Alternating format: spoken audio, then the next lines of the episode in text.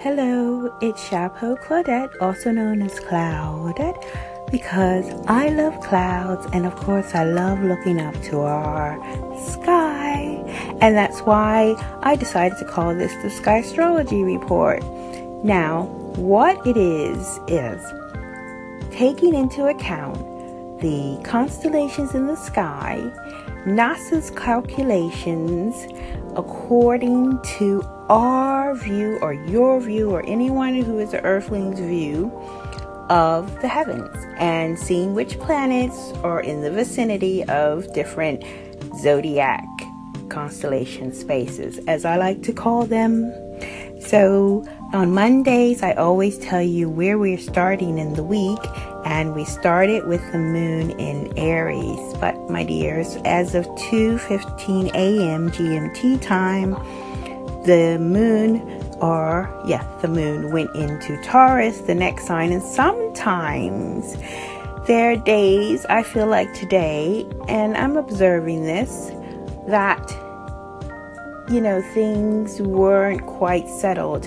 And I have to say that the it may be, I'm just putting it out there because I deal with the elements that if the element energy is fire and the other element energy is earth.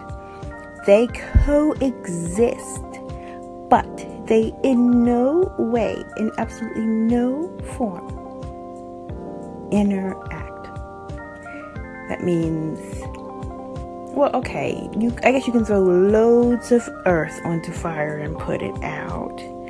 It would have to be um, wet earth when it, it, couldn't be a bunch of sand it, could, it couldn't be dry earth so it's not that and then also the fire something you know dry dry dry dry earth is never going to disappear is it? I mean they, they still coexist. You can put also if you put lots of earth on the fire it's not going to disappear. It's still going to be there. Whereas with water and fire there is um, an interaction. Either you're going to totally get rid of the fire, you're going to totally get rid of uh, or the water. Either lots of water get rid of the fire, and lots of fire gets rid of the water. Basta.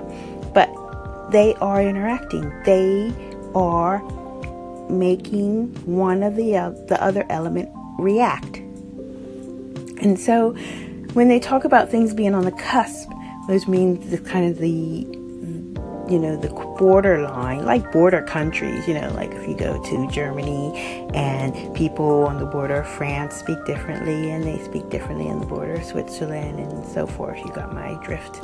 So this is in a way where, you know, they, and this is the space where in a way they do need to coexist and it's quite interesting to see how to work with the energies during that time.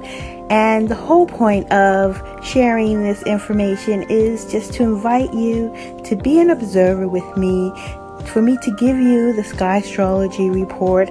Maybe I should give it a little bit earlier, but sometimes it's also good to have, be retrospective and to think what happened today after it happened because sometimes I don't like to say what's going to happen before because I do believe there's a little element of brainwashing in astrology. So if I say, oh, it's going to be like that, then you're going to maybe expect it to be like that.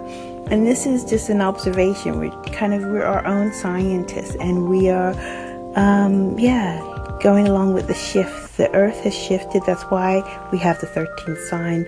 That's why our perspective of life and the heavens is different.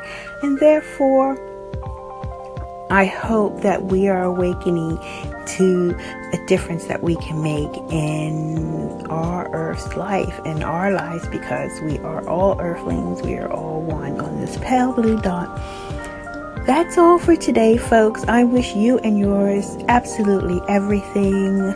And I want to thank the people who um, came in and listened to my station. I'm very passionate about um, sidereal astrology and the 13th sign concept. And if you have any questions, don't forget you can ask me anytime. Just go to skyastrology.com or call in to this Anchor, this wave, or subscribe to the Sky Astrology podcast. Okay, take care. Thank you.